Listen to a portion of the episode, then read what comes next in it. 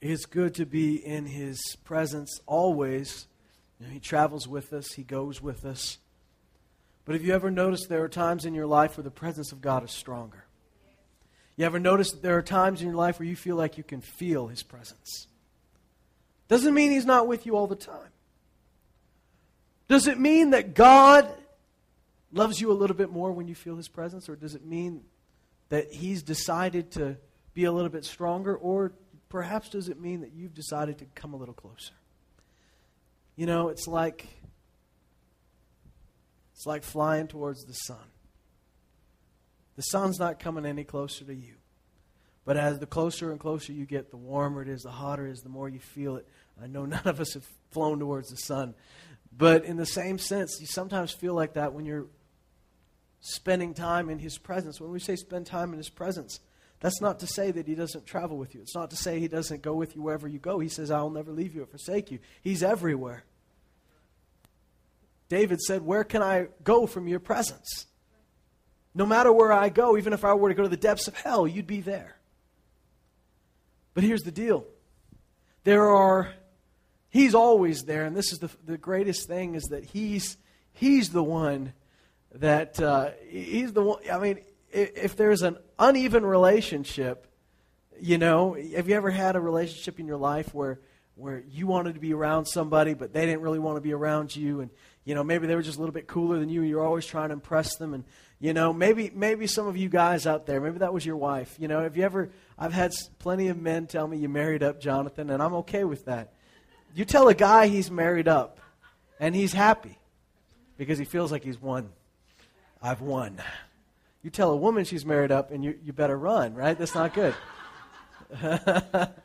Men like to, to, to believe they married up, and uh, it, it's it's you know it's something to be proud of. They're happy that their wife is prettier than they are. They're happy that their wife is uh, has got skills that they don't have. They're happy about that. Um, and uh, maybe you were one of those people, and you just pursued that that girl. And you know maybe you were an uneven match, and she uh, she was just way out of your league, but you just kept at it.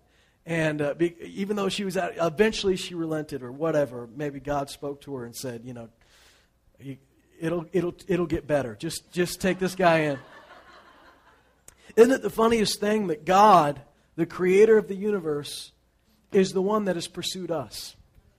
Yes, we pursue him, yes, but he's already laid the, the path for us to pursue him. He wants to be found. He's pursued us first. That's the thing. We didn't, we didn't chase him first, he chased us. He's been after your heart since the beginning of time. He created your heart. And when you strayed for him, he came after you. It's like the sheep that ran away, and he went. That, that shepherd went and found that one sheep, even though he had ninety nine others. He went and found the one. And uh, isn't it crazy that that's the way this relationship works?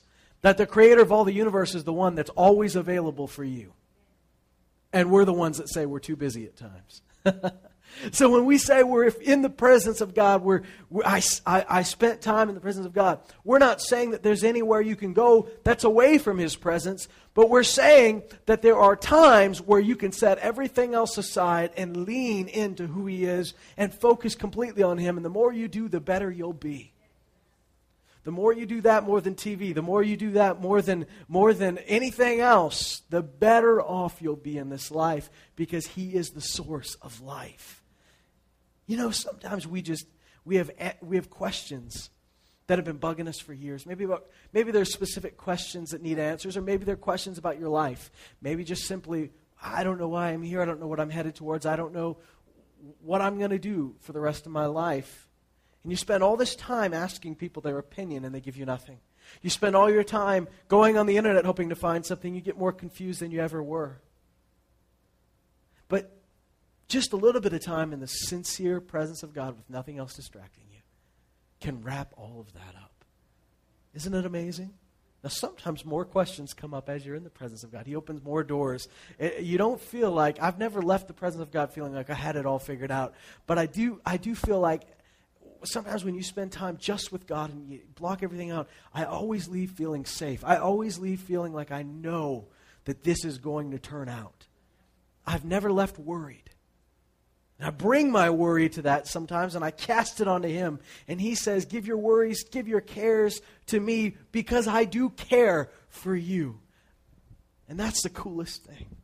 And tonight we're going to talk about something that really isn't anything new to any of us. Can we? Is that okay?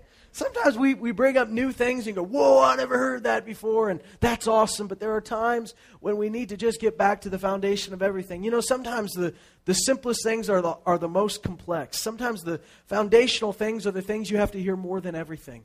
And so we're going to get back to just the, the meaning of life, I believe. And on Sunday morning, we talked uh, about Paul's statement how, that he said in 1 Corinthians 9 I do all things for the sake of the gospel.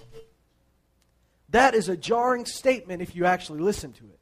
If you skim over it like you skim over so many other things, I skim over things all the time. If you skim over all that, it just sounds like he really likes the gospel, like he really cares.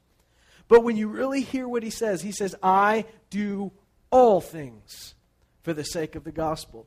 That says to me that there's nothing in his life that doesn't line up with his purpose in life.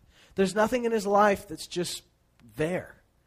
Everything, every sincere decision. Now, I'm sure he had fun. I'm sure he spent a day relaxing. I'm not saying that, that you know, it's, it's, it's a bad thing for you to take a vacation. Of course, you don't ever have to take a vacation without God. He wants to go on vacation with you. He, I mean, spend that time with him uh, away. And a lot of times I, I've heard from God clearer when I went somewhere else just because you're out of your routine, you're out of your surroundings. That's why God said to Jeremiah, I've said this before, but God said to Jeremiah, Jeremiah, go to the potter's house and I'll talk to you there.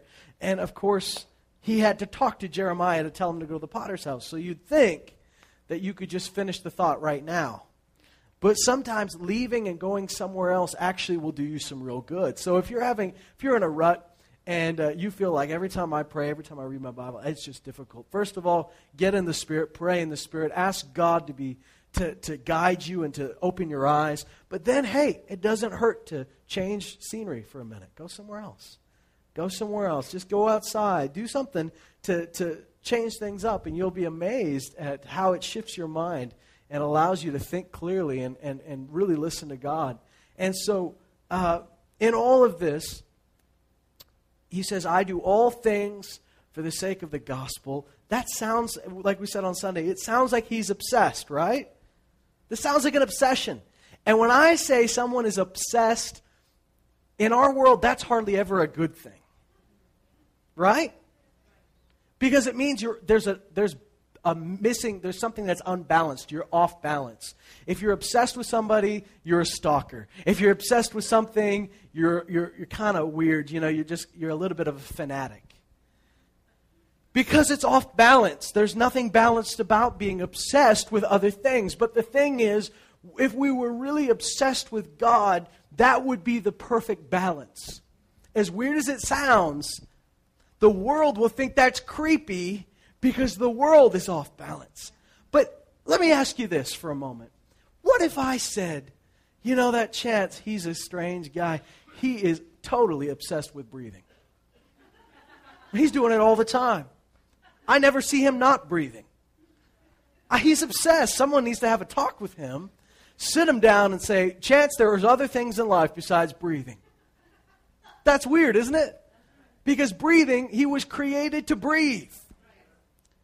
I don't say, oh, you know, I mean, Kelly, she is obsessed, obsessed with eating. And you go, now hear me out. Hear me out. I picked Kelly because she's so fit. Because I didn't want anybody else to think, wait a second. So I was like, scan, okay, Kelly's fit. So imagine if I said that, that'd be weird. If I finished the thought, you don't let me finish. If I finished the thought and said, she's obsessed with eating, she does it every day. Like every day she eats something. Can't she just take a day off? Well, I'm sure she does. I'm sure she fasts and pray. But I mean, I mean, she seems to eat every day, sometimes multiple times a day. It's weird, isn't it? Because we were created to eat. But you know, you were created to be in the presence of God all the time. It's not weird that you want and think about Him all the time because it's more real than breathing. The Bible says, in Him we move and breathe, live and breathe and have our being. You were created for this. I want to read you something from Revelations 4. Can we do that? Now, we may skip a little, around a little bit tonight. You know how I like to take one section and really focus on it, but tonight we might go a few places. Revelation 4, verse 11. Wow, we should go before that because this is so awesome.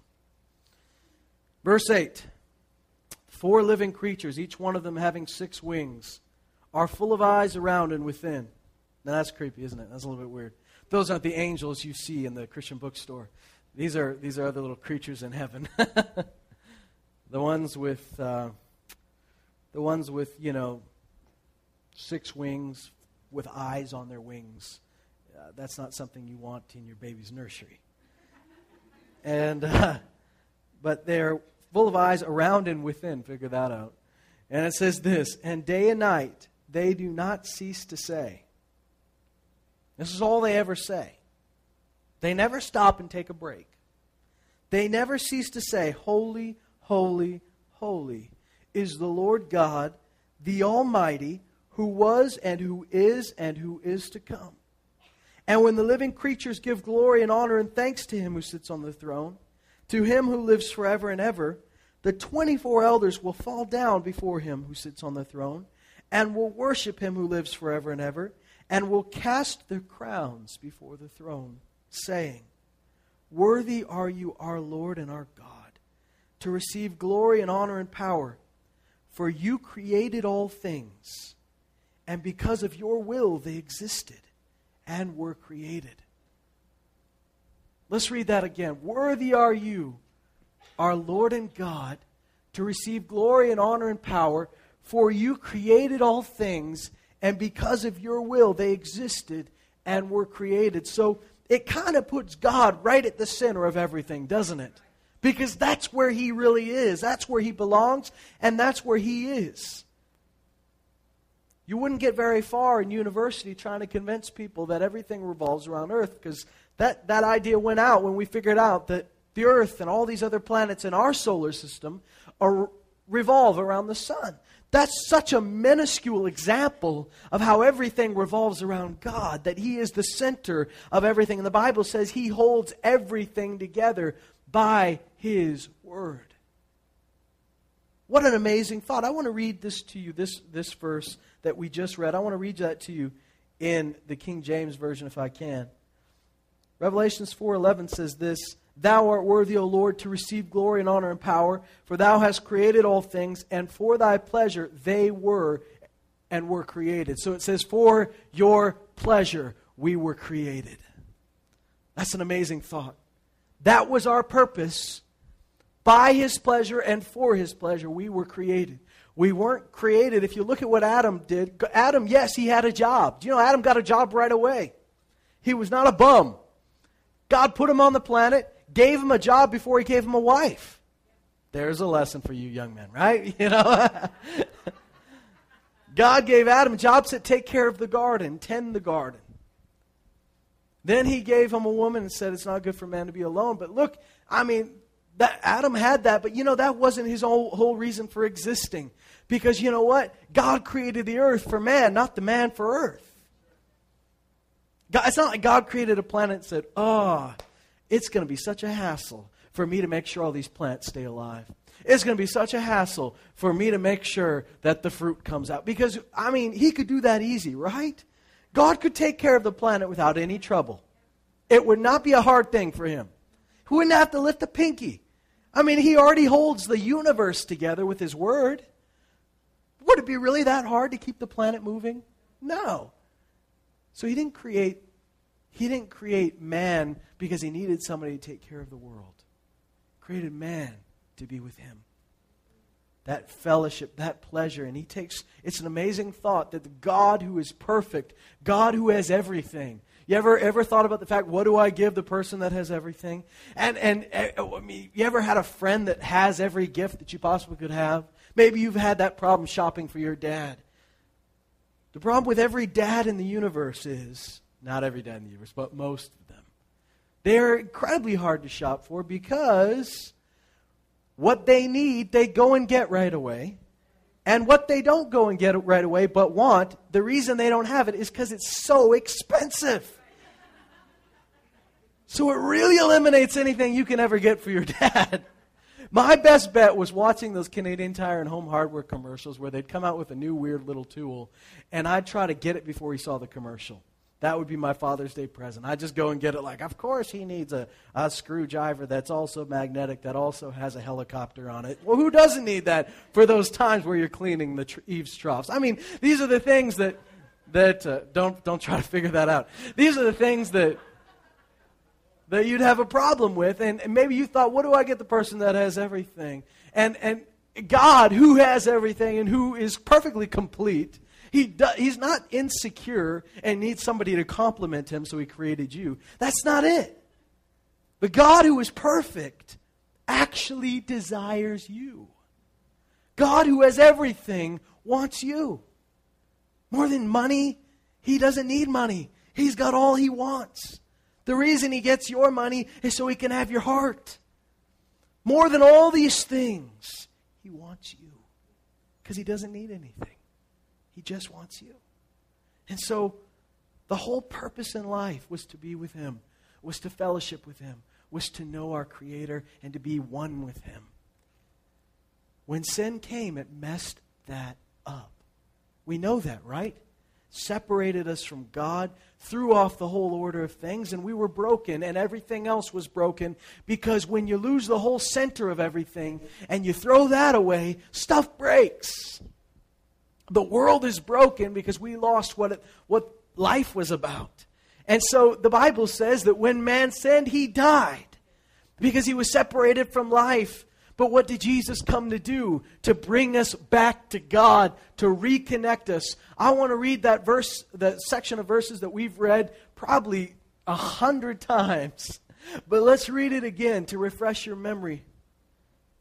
Where, you ask? Second Corinthians. I thought we'd read it a hundred times. You just turn there. Praise God. Second Corinthians chapter 5.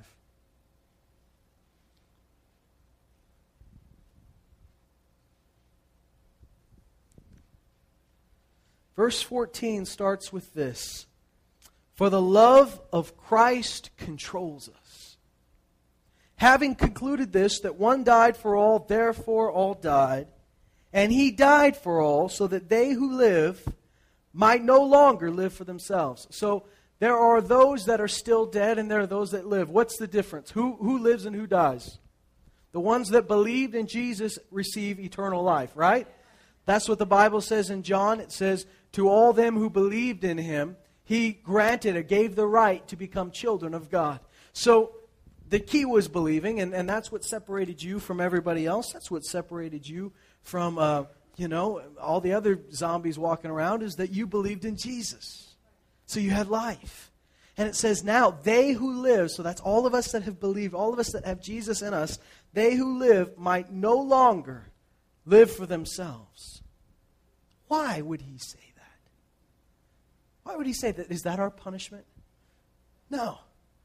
Because if that was our punishment, we were living for ourselves when we were in the world. Now that we got born again, He wouldn't punish us now that we got born again. It's not a bad thing to stop living for yourself. Is it because we owe Him something? Well, yes, we do owe Him everything, but that's not why He says that. You were not created to live for yourself. He was always going to take care of you. You were created for His pleasure. We've said this, I remember we, we talked about this a lot about a year ago. But have you ever thought of tools that are used for the wrong reason, that were created for one thing, and they do that one thing really well? You ever tried to use a Phillips head screwdriver in a Robinson? Is it Robertson or Robinson? Robertson. In a Robertson screw. You ever tried that? It's not successful. It's not a good thing. I've stripped a lot of screws when I was a kid trying to make things happen. That tool was created for one purpose and it does it really well. But when you lose that purpose and try to hammer stuff in with a screwdriver, we've all maybe tried that at one point where you didn't have anything else. You tried and you, it does not work well. You ever tried to use a screwdriver? I mean, if you just try, and then that's even when it's kind of in the same genre. But imagine you start trying to brush your teeth with it, or you try start trying to play the drums with it. There are things that really don't work now. So things seem to work really well when they do what they were created to do. The world is, and I say this very confidently, unsatisfied. They're very unsatisfied. They may act satisfied, but if they were really satisfied, would we have to go all our lives trying to fill this hole with something?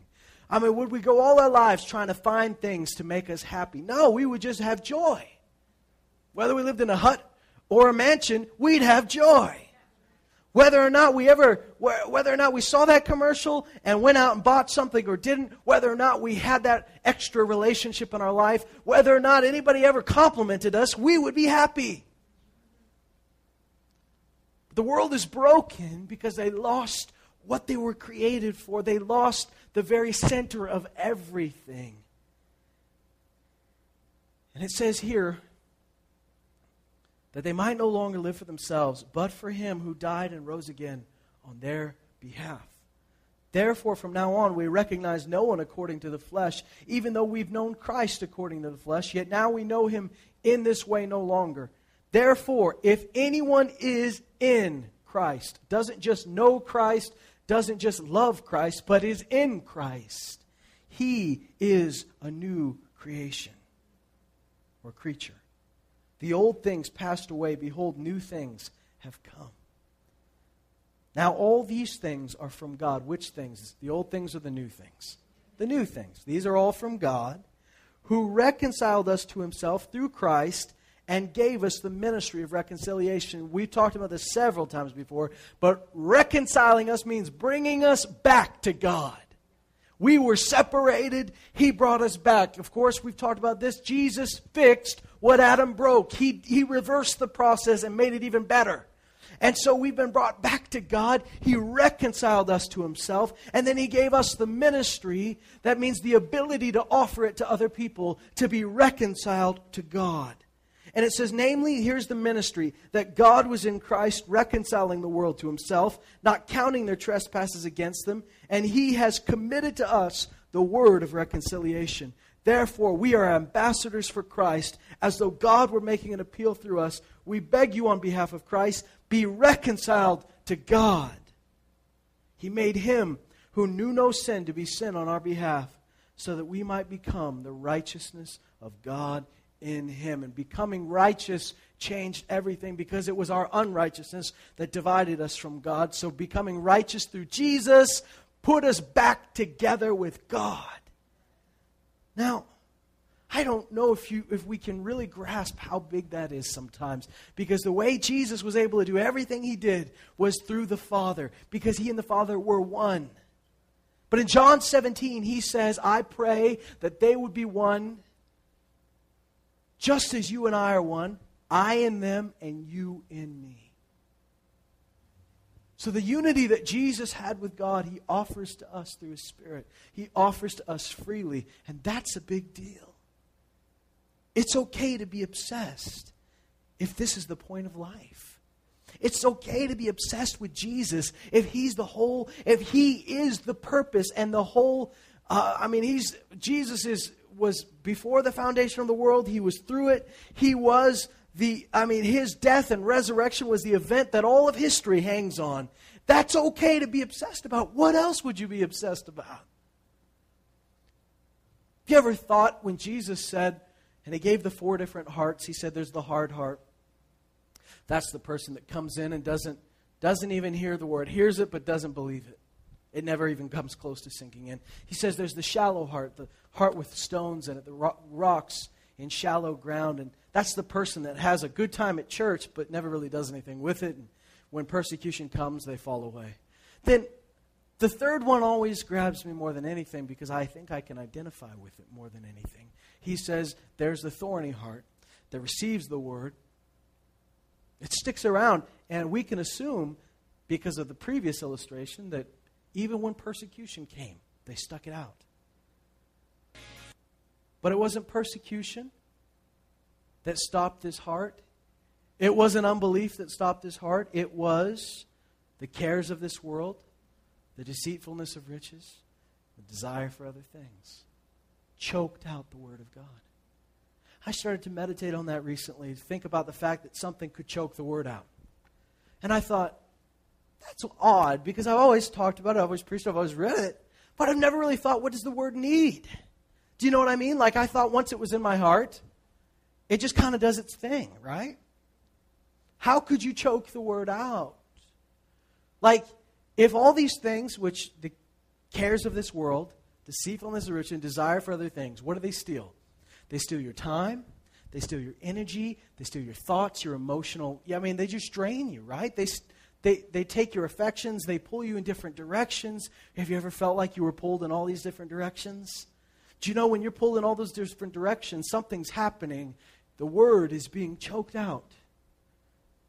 Does the word need space? Maybe it needs a little space in your life. Maybe you need to clear out some stuff in your life. But here's what it needs it needs attention.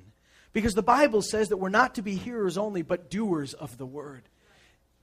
Not just doing because we know we have to do it. Not just doing because people will see us, and if we don't do it, they'll know we're, we're not being good Christians. That's not it at all. It, doing the word is part of who we are. It, when we, because James says, when he talks about the person that doesn't do the word, he says it's like a man who looks into the mirror and then looks away and immediately forgets who he is. So, what does that tell you? When you do the word, that's who you are. That's what you were created for. And when you stop doing the word, you forgot who you were. You forgot who you really are. And you have to look at the word and find the mirror again and look and say, Who is this? Who am I? And when you do it, that's somebody who's, who knows who they are. Have you ever thought about the fact that God is love? But He's not just love and I mean, God is love. And you say, well, does He love? Does God do loving things because He's love? Or do we say God is love because He does loving things? Both are true. He is I mean, well, let me, let me put this in a simple way. He is what he says he is. He is his word. He is his actions. You can't separate God from his actions. What he does is who he is. What he says is who he is. You see, the reason that's hard for us to understand is because we are full, uh, the world is full of hypocrites. The world is full of people that's, that put up a front and want people to believe something about them, but, but on the other side are actually something else. Do you ever hear somebody tell you, I don't go to church because it's full of hypocrites? That's all, it's an old lie, and it is a lie, and I'll tell you why. Because the world is full of hypocrites. The only person I can think of that never was hypocritical was Jesus Christ. So, if you're tired of hypocrites, follow Jesus. If you're tired of hypocrites, find some believers that mean what they say and say what they mean and do the word. You know, next time someone tells you the church is full of hypocrites, it's become very in, on vogue to kind of say, yeah, but, yeah, I know that's rough, isn't it? You know what? It's not exactly true anymore, or even ever was. There's always hypocrites everywhere. But true followers of the word, I find, are becoming less and less hypocritical all the time because they're being changed. So next time, have some guts and stand up for your brothers and sisters and go, that's not true. We've, we've, we've, it's kind of become the cool thing to say, yeah, it totally is, and get on their side and get a, sneak around the back door. But every now and then, why don't you just, just stand up for your friends? Stand up for your brothers and sisters and go, uh, no, it's not. I mean, yeah, there's hypocrites everywhere, but hey, I'm part of a family that really, they're moving away from that. You know, they're becoming like Jesus, who is the most unhypocritical man in the world. So you couldn't separate Jesus from who he was. You couldn't separate who he was from what he did. You couldn't separate who he was from what he said. They were all one thing. I mean, he lived probably the most uncomplicated life on the planet because what he said was exactly who he was. He did exactly the things that a person like him would do. He wasn't secretly doing stuff. He didn't pretend to love somebody and secretly hate them. He just let God flow through him. And he was so full of joy. We've separated life into work and play. These are the things I have to do. These are the things I want to do. And if I do the things I have to do, I can afford to do the things I want to do. Right? You spend eight, nine, ten hours a day doing something you have to do so that you can take it easy the rest of the day and do something you want to do. But you know, Jesus didn't have such divisions in his life. There was no such thing as work and play, there was just life. Just life with the Father. He enjoyed his work, he enjoyed his life. The Bible said he had gladness above all his brethren. He was, a, he was full of joy. He was full of life. He never had a day in his life where he said, Boy, I'd rather be out doing something else than teaching these people or healing these people. He just did it. So is it weird to be obsessed with the kingdom? Is it weird to be obsessed with God? Could we be so obsessed that it takes over our lives and actually become weird to everybody else? Maybe it's them. Maybe, maybe, listen, let's make it as simple as possible. The way we were created was to always be in the presence of God. The way we were created was always walking in His pleasure, walking in His will, walking in His light, walking in His love. That's what we were created for. So, isn't it the rest of the world that's become obsessed with earthly things? Isn't it them that's off balance and not us? But we let people intimidate us. You're a freak. You're too far out. You're too radical. You're fanatic. You're a fundamentalist. Do you know what I've looked in the Bible and I can find one of the most basic fundamentals of the Bible is love. So I think a proper fundamentalist, if it's a biblical fundamentalist, should be one of the greatest lovers on the planet. And I mean love like Jesus loved. I don't mean love like Don Juan. You know, like Romeo. Great lover. No, I mean like I mean like Jesus loved. Somebody goes up and blows up an abortion clinic isn't a fundamentalist. They've missed the greatest fundamental, which is love which is that Jesus came and he said, I didn't come to judge the world but to save it. Two of his disciples said, Hey, this village is ticking us off. Call down fire. And he goes, That's he goes, You don't know why I came. You don't know what spirit you're of. You don't know why I came. I didn't come to destroy this world. I came to save it. So can you be called a fundamentalist and still keep a smile on your face? Even though it's not hip, even though it's not cool. Let's look at Colossians 1. I want to I want to really wrap this together. Colossians 1, we actually read a few months ago, if you'll remember. And um, I want to go back to that. Because I've just become wrapped up in this thought of doing all things, of having a life that is so totally consumed with who He is, that we would just reject once and for all any degree of lukewarm Christianity and just become radical. Can we radicalize? Now, when the, the you know when the Homeland Security people say they've radicalized, that's not a good thing. That means that means something's about to go kapow. But if we radicalize, the world around us would be transformed. The church, the early church, was so radical that when they were brought on trial, they said these men have turned the world upside down. Only a few of them. They weren't a big church at the time. They were the minority. They were just more of a minority than we are. You think about it, we live in Canada, and sometimes we think, like, man, those people in the States, they don't know what it's like. We are such a small fraction of the population. You're a bigger fraction than the early church was in the Roman Empire. At least, at least the first few, few years when they really started. And you know, they turned the world upside down because one radical person who actually lives out the Spirit of Jesus, the love of Jesus, the fire that comes with that. One radical person makes up for like a thousand unradical people. I mean, really, you I mean, Jesus is a great example. One guy, I mean, one man changed the entire world. Could we do that? Well, praise God. Let's look at Colossians 1. I know this is not like rocket science. This is not deep, deep, deep, deep theology. This is just very simple. Let's get on fire. Let's get radical. Let's throw off all of our chains of, of, of what the world thinks we need to be, and let's just be like Jesus. Let's get crazy about this. Let's just go and, and say, I am obsessed. I am totally obsessed with the kingdom. Jesus said, Seek that first. Like, that's the thing you seek above everything else is the kingdom and his righteousness. Let's become obsessed with that. Where we just say, like Paul, I do all things for the sake of the gospel. Or when he thinks he's, he's close to death and he's having to decide whether he lives or dies. And he writes his letter to the Philippian church and he says, To me, to live is Christ, to die is gain. And there was nothing else. To live is Christ. In other words, totally wrapped up and consumed with him and his anointing and everything he is. Uh, or to die, it's gain because I've yet to be with him. But there was no middle ground. There was like, to me, is live as Christ most of the time, do some other things. I mean, you know, have, have a life, obviously. I'm sure people have told you, once you really got turned on to Jesus, I'm sure people told you you needed a hobby.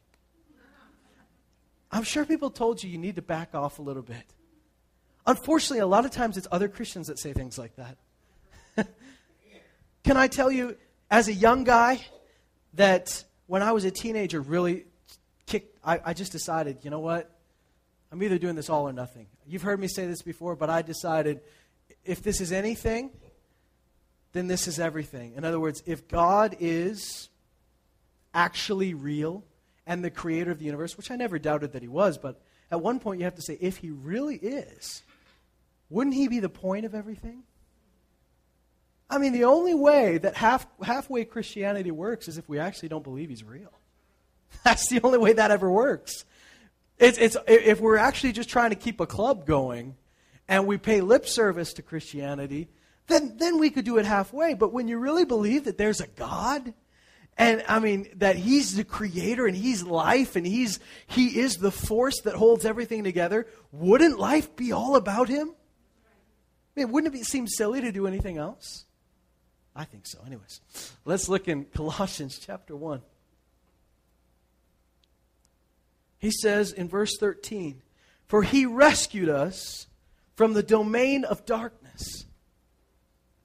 You were pulled out of the old way of thinking. You were pulled out of the old way of living. You were pulled out of the domain, which means the control, the lordship of darkness. That, that darkness actually had a grip on you and you were rescued. You were pulled out of prison. And you know what? You don't need to try so hard to be like it be like you were back when you were in the world. You don't need to try so hard to be like your coworkers cuz they're still there. And you know, it's kind of your job to show them what light is like.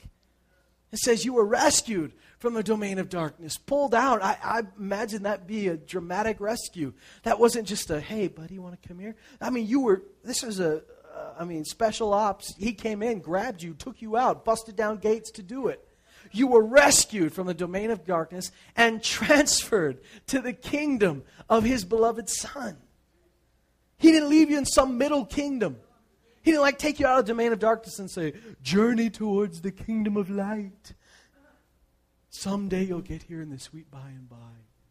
No, he pulled you out of one kingdom, and just as dramatically as you were yanked out of an old kingdom, you were put into a new one. There was no middle ground. There was darkness, there was light. It's okay if you took a radical shift when you got born again. It's okay to say, they really changed. When you had your friend take you out to Starbucks and say, I have some concerns, you've really changed. That's good. If a man thinks he's a dog all his life, and you finally convince him he's not a dog, he's a human, wouldn't it be good if he changed? Wouldn't it be good if he started walking on two feet, stopped eating out of the toilet, cooked his food? You've changed. I really started to like the old Rusty. But I've changed. I'm a different person. He rescued us, He transferred us. Verse 14. It says, In whom we have redemption the forgiveness of sins. Now, redemption was necessary to bring you back to God because it was the sin that separated you from God, right? So now we have redemption. He bought us back, the forgiveness of sins. But that's not the end of the story because that was just the means to get you out of slavery. Do you understand? That was just the means to get you out of slavery and bring you back to God. But that was just the beginning of the process, was being redeemed, being set free. But there's even more. Listen to this. He is the image of the invisible God. The firstborn of all creation. For by him all things were created. By him everything was created. Both in the heavens and on earth, visible and invisible, whether thrones or dominions or rulers or authorities. All things have been created through him and for him. So we talked about about a month ago, we talked about these three phrases. Everything was created by him, everything was created through him, and everything was created for him. And that is the secret to life. That is the beginning of life. That's the core of life. That's the only way that life really works, is when everything is by him, through him, and for him. Does that leave room for any sort of lukewarm lifestyle? Would you want any lukewarm lifestyle?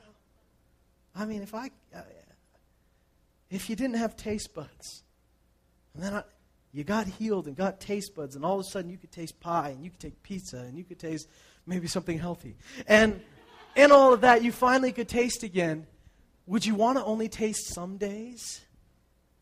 And I'm talking about if you had access to the best foods. Would you want to only have that taste some days, or would you want it all the time? Remember when you first got born again? Can we just go back there for a minute? Maybe you said, I got born again when I was like four. I don't remember that. Well, remember a moment when you really, re- really realized it really clicked that you'd been redeemed. How did you feel? I mean, I don't know. I, I, was a, I was a little boy. But I've had moments in my life, seasons in my life, where I just felt, I mean, I thought I was in love with Jesus, and I just went even further. And I, but, but I've talked to people who were really dramatically in the world, and they got born again, dramatically came to the, to the light. And, and maybe you remember that moment where you went out the next day and everything was different. It was like you couldn't think of anything the same. Everything had a new flavor to it. It was like you saw color for the first time. You can have that every day. The Bible says that He died and we were raised with Him so that we too might walk in newness of life. That every day you can act, you can feel like it was the first day you've ever been born again. Like everything is colorful, everything is new. I'm not bored with anything. I'm excited by life because Jesus is here. In 17, it says this He is before all things, and in Him all things hold together. Jesus is the center of the universe. As big as our universe is, and it's constantly expanding. If you've ever been to a science center and gone to the planetarium and watched as they zoomed out, and the first thing they do is they zoom out from Earth, and you see the solar system. And you think that's the most far out thing you've ever seen. Till they zoom out from the solar system and you see the Milky Way galaxy. And then they zoom out from that, and you see that our Milky Way galaxy, which is infinitely bigger than we can even wrap our brains around, is but a speck in the larger field of galaxies. And then they zoom out from that, and as far as they can tell, and they know there's more out that they can't see. But we're just a speck in all of it. And you think about that, that all of that stuff in him is all held together by one word that he spoke. And when he said, Let there be light, light never stopped expanding. Creation never stopped. Do you ever think about that? I don't want to get too far off of our what we're talking about tonight, but have you ever thought about the fact that he started the process and it just kept going and that everything holds together by his word and it's all I mean he is the point. He is the center. He's the reason that life exists. Why would we be focused on other stuff? Yeah, it's okay to go to Disneyland. Hey, yeah, you know what? I, I'm not going to throw you out of the church if you watched a movie. If you watch 10 movies, make sure they're good movies. It's becoming more and more rare, isn't it? But you know what? If the Lord said to you, stop watching movies, do it. Stop watching movies. Whatever He tells you to do. I'm not telling you there aren't other things, But there, I am telling you, there's nothing else that matters. There's nothing else that really matters. So, whatever you do, do it with the knowledge that it's perishing. Whatever you spend your time working for, make sure you're working for eternal things that'll last. Because if you spend your life working for things that'll perish, they'll do just that perish. And you'll be red faced at the end of it all, knowing that all of this time I worked so hard and got so little. I say that so you won't be ripped off. I say that so you'll be, have a reason to smile when you give an accounting for your life, that what I did mattered. Now, maybe you work in the oil patch, maybe you work in the service industry, but the Bible says whatever you do, do is unto the Lord. He'll give you credit for that if you do it unto Him. If you make that place your mission field, if you make that place your, your opportunity to shine the light of Jesus, then you'll get credit for it. But that paycheck you take home is perishable. Know that. It's okay to have it, but know that it's perishable. It's okay to have the nice car. God may even give you that nice car, but no, it's perishable. It's not worth all your affection. It's not worth all your energy. It's not worth your thoughts and your dreams. Dream higher. Think higher. If that's the thing you pray about, listen, I, I, I am to the core. I know that my Father supplies everything I need. And I know that it says in 1 Timothy 6 that He gives me all things to enjoy. So don't think I'm attacking that for any minute right now. But I, I spent all my life knowing that if I needed something, my Father could get it. And uh, the best thing I could do was give something away. That's the way I was raised. And you know what? It always works. But let me tell you this if your prayer life is consumed with stuff that you need, you're wasting your prayer life on stuff that's going to perish. It should be such a fraction of your prayer life. Because that's stuff that you're not supposed to worry about, Jesus said in Matthew 6. It's stuff you're not supposed to be concerned about that He wants to care about. He wants to take care of. He says, But you seek the kingdom. What does it mean to seek? We talked about this on Sunday. What does it really mean to seek something? That, that requires energy, that requires your thoughts. When you're really seeking something, I think you'll dream about it. When you really seek something, you'll daydream and night dream about it. When you really seek something, you'll talk about it. When you really seek something, that's what you like to think about. Seek the kingdom. And all of this other stuff comes along. It's okay to be obsessed when He is before all things, and in Him all things hold together. It's like me saying, just like I said before, it's like me saying, you're obsessed with breathing because you were created to breathe, and without breathing, you will die. Jesus said you were created you were created for this purpose. In Ephesians it says we were Christ's workmanship created in him in Christ for good works which he prepared beforehand that we would walk in them. Jesus said he's the that the He's the vine and we're the branches, and the Father is the vine dresser. And he says, Apart from me, you can't do anything.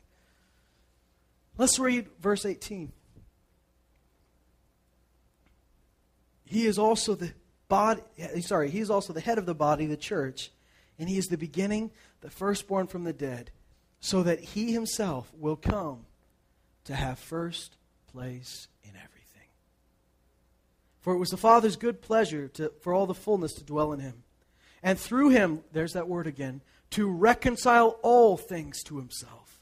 Having made peace through the blood of his cross, through him I say, whether things on earth or things in heaven. And although you were formerly alienated and hostile in mind, engaged in evil deeds, yet he has now reconciled you in his fleshly body through death, in order to present you before him holy and blameless and beyond reproach, if indeed you continue in the faith, firmly established and steadfast, and not moved away from the hope of the gospel that you've heard, which was proclaimed in all creation under heaven, and of which I, Paul, was made a minister. So listen to that thought.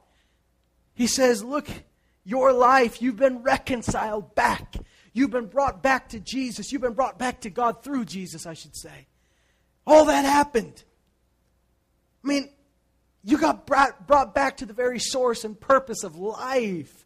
It's okay to be obsessed with that. That's what you're meant to be obsessed with. What's weird is for you not to be. may I just say, once you, when you're walking in darkness, it's not weird to bump into walls. But when you're walking in light, it does get weird. When you're dead, it's not weird that you're not eating. It's weird when you're alive and you're not wanting to eat. Something's wrong, something's broken. Is it odd that the world doesn't want to get into the Word? No, it's not odd. still dead. Is it odd that you don't want to get in the Word? Yeah, that's odd. Something's broken. What happens if you lost all your appetite? What would you do? Well, you lost, I mean, think about it. You lost your appetite for 30, 40 days, and you didn't plan to fast. You just actually lost your appetite. Would you go to the doctor? Yeah. I mean, you, I'm, I'm hoping you'd go to God first, but yeah, I mean, if, if you don't know what's going on, the normal thing to do is go to the doctor and say, Something's wrong. I should be wanting food. If you're not desiring to be in the presence of God, don't be condemned. But something is broken, and you can fix it. In fact, the Lord can fix it if you let Him. But don't go around thinking that's normal. It's normal for dead people. Don't compare yourself to your coworkers. They're not like you anymore. Don't compare yourself to your relatives. Don't compare yourself to other believers, even because the Bible says you compare yourself, you're not wise. Compare yourself to Jesus. Stop thinking you're weird for being obsessed. Stop, stop believing the lie that your coworkers and maybe even other Christians told you that you've just taken it too far. I started to tell you, and I got off track, but I started to tell you when I was a teenager and just realized wait a second. This is either no big deal at all and I should just do something else, or this is real and I should throw myself into it. Because there really is, when you really think it through, there's no other logical solution. Either Jesus is or he isn't. If he isn't, don't keep coming to church. What's your deal? If God doesn't exist, I don't know why you're here. If he does, that's a big deal. If he's real, that requires a lot. If he's real, then everything in this book is real. If Jesus was real, and he really died for you, and he really is the center of the whole universe, he really is the point of all life, he is the purpose of life, then I think that that would be the biggest thing in your life. Biggest thing in your schedule, biggest thing in your in your conversation. So when I really clicked, me and my buddies got on fire. Thank God I prayed for friends that would be godly. Because, you know, you kind of, I had friends at school, but I didn't really have the after school friendship once we really hit junior high. We were great at school. We had, I got along with a lot of people, but, you know, what they did after, I, we, would, we would have fun sometimes. They wanted to go play sports, they wanted to go, but, you know, I wouldn't get into the party scene. I wouldn't get into the things they did. Um, that, that really I could not get behind. I, I wasn't just going to be one of those people that showed up at the party and didn't drink and didn't do drugs, because that really doesn't work, in my opinion. So you lost a lot of that, and I prayed. I said, God, would you give me some godly friends? And He did. And we all experienced the same thing. People, most of the people in our life, because we had been surrounded with good people, were so happy to see us on fire for Jesus.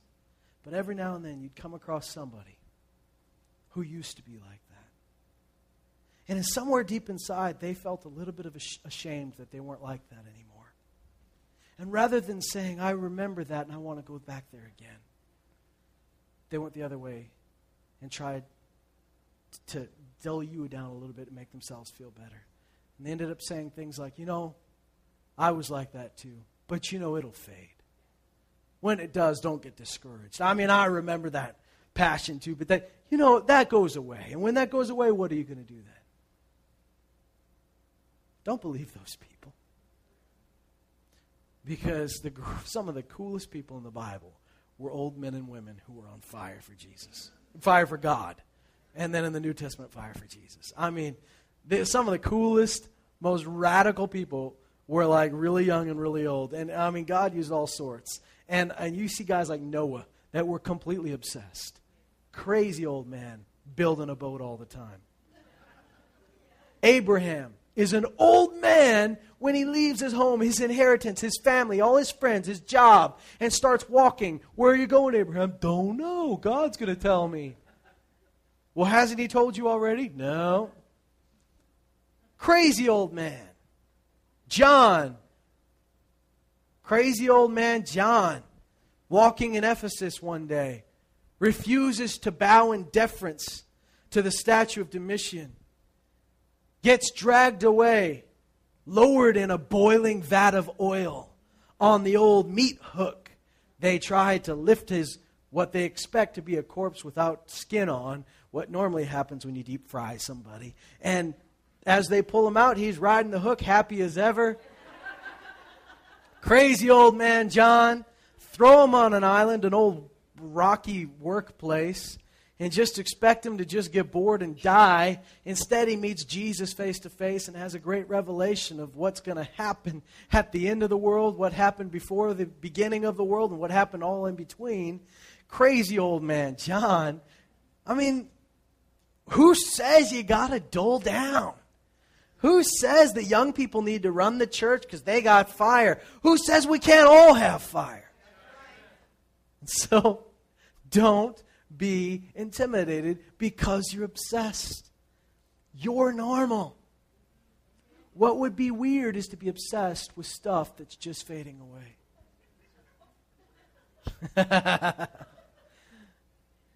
Praise God. The Bible does say we are a peculiar people. But it follows that up by saying a people for God's own possession. And that's special. And I think that there's nothing better in this life but than to be obsessed with His kingdom, His righteousness, His love, His joy. To live a life like Jesus, Jesus would seem to be obsessed. Because even in his hobbies, he's bringing God into it. Even as when he's going fishing, he's calling the fish to the boat. He's involving the Father in everything because that's life. He doesn't have work time and on time where now he has to be a preacher and now he gets to be a normal guy. He's just Jesus. And most of the stress in our life, most of the, the parts that really bug us is we're trying to be too many things. But what if you could just be his? What if you could just say, I, I, you know who I am? As Paul said, I am what I am by the grace of God. And everything I am is him. It's no longer me that lives, but Christ that lives in me. For I was crucified with, by I was crucified with Christ. I don't live anymore. Now it's just Jesus in me. The most uncomplicated, beautiful life was the life of Jesus Christ, and you can live the same way. Like I said, I warned you going into it, this wasn't going to be complicated. There were not seven keys to do something. There weren't 14 steps to live a certain way. I have one step. Pursue Him with everything. Don't waste your life on anything else. Don't waste your energy, your thoughts, your dreams. Don't waste your conversations. It's okay to talk about sports. It's okay to talk about something else. But you know what? When you're really on fire for Jesus, He's in all of those conversations. I know because I remember when I first got turned on to Jesus, really turned on to Jesus, really on fire. We could talk about anything, and God was in it. He came up when we talked about anything.